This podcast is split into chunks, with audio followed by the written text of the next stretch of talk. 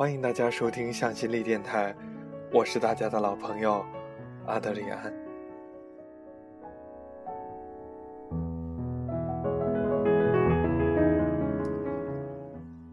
如果长久的相处也不能使你我生长更多、更深的爱，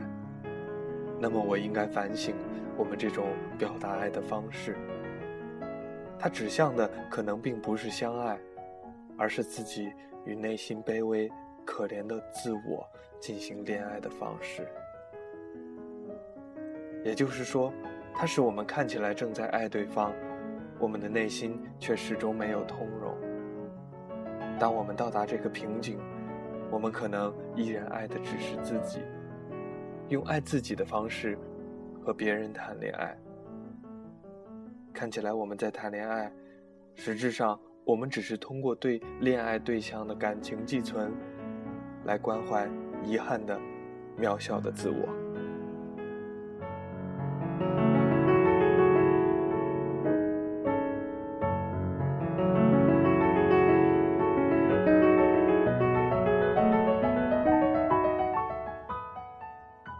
大部分人表达爱的方式，正是我们过去内心所缺失被爱的部分。我们缺失，所以深刻地印证出了我们更渴望以这种方式被爱，来弥补过去的缺憾。于是我们穷尽一生，从年少到年长，从寻找爱人，到所使用的爱他们的方式，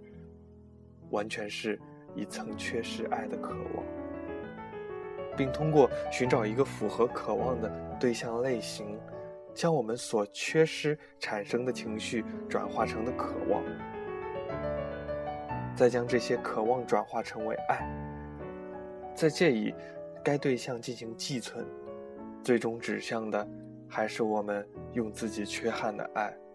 来安抚我们过去被忽视、被打击后的表达。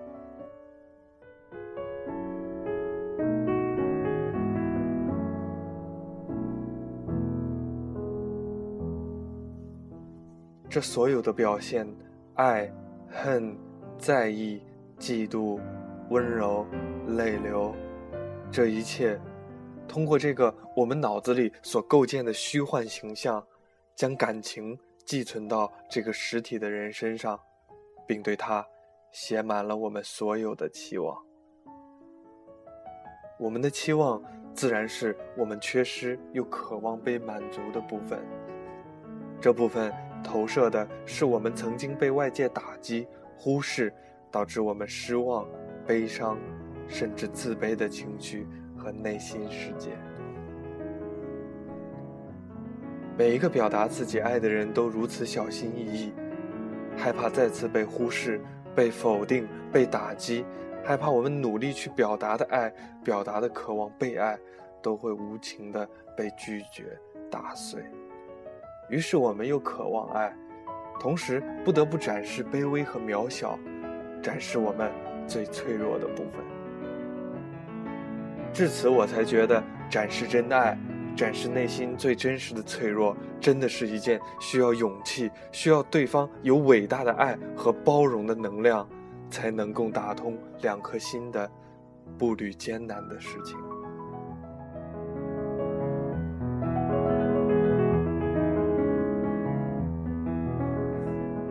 但如果我们依旧在这个内心的卑微与缺憾里寻找外界的寄托，用他们一时欢喜的施舍和赠予，那么永远只能在卑微的自我定位里小心翼翼地舔着自己的伤口，用自怜的方式恋爱曾经不被爱的自己，并幻想去通过爱别人来产生一种虚幻的自我满足，产生一种。爱的希望，我们的希望是想让对方填补自己曾经缺失的被爱，于是我们所谓的相爱，不过是在填补自己缺失的被爱里，投射出来自我的幻想。但爱情神奇的地方在于，当我们彼此缺失的被爱类似甚至相同时，我们能以满足彼此虚妄的幻想的方式来证明我们相爱着，即便这种相爱只是你我的自欺欺人，却足以使我们误以为那就是爱的一切面目。好了，今天向心力的所有内容就到这里，我们下期再见。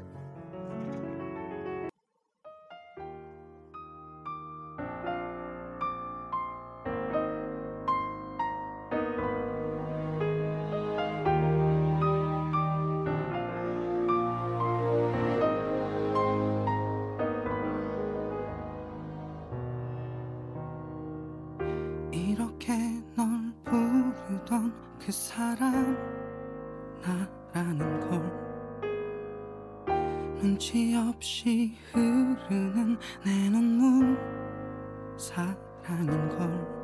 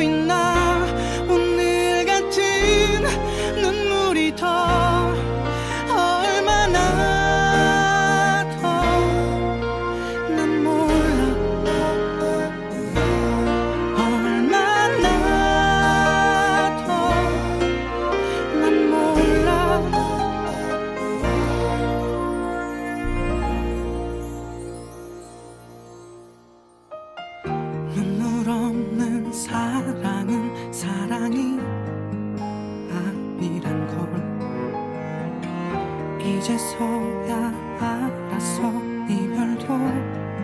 사랑인 걸넌 두고서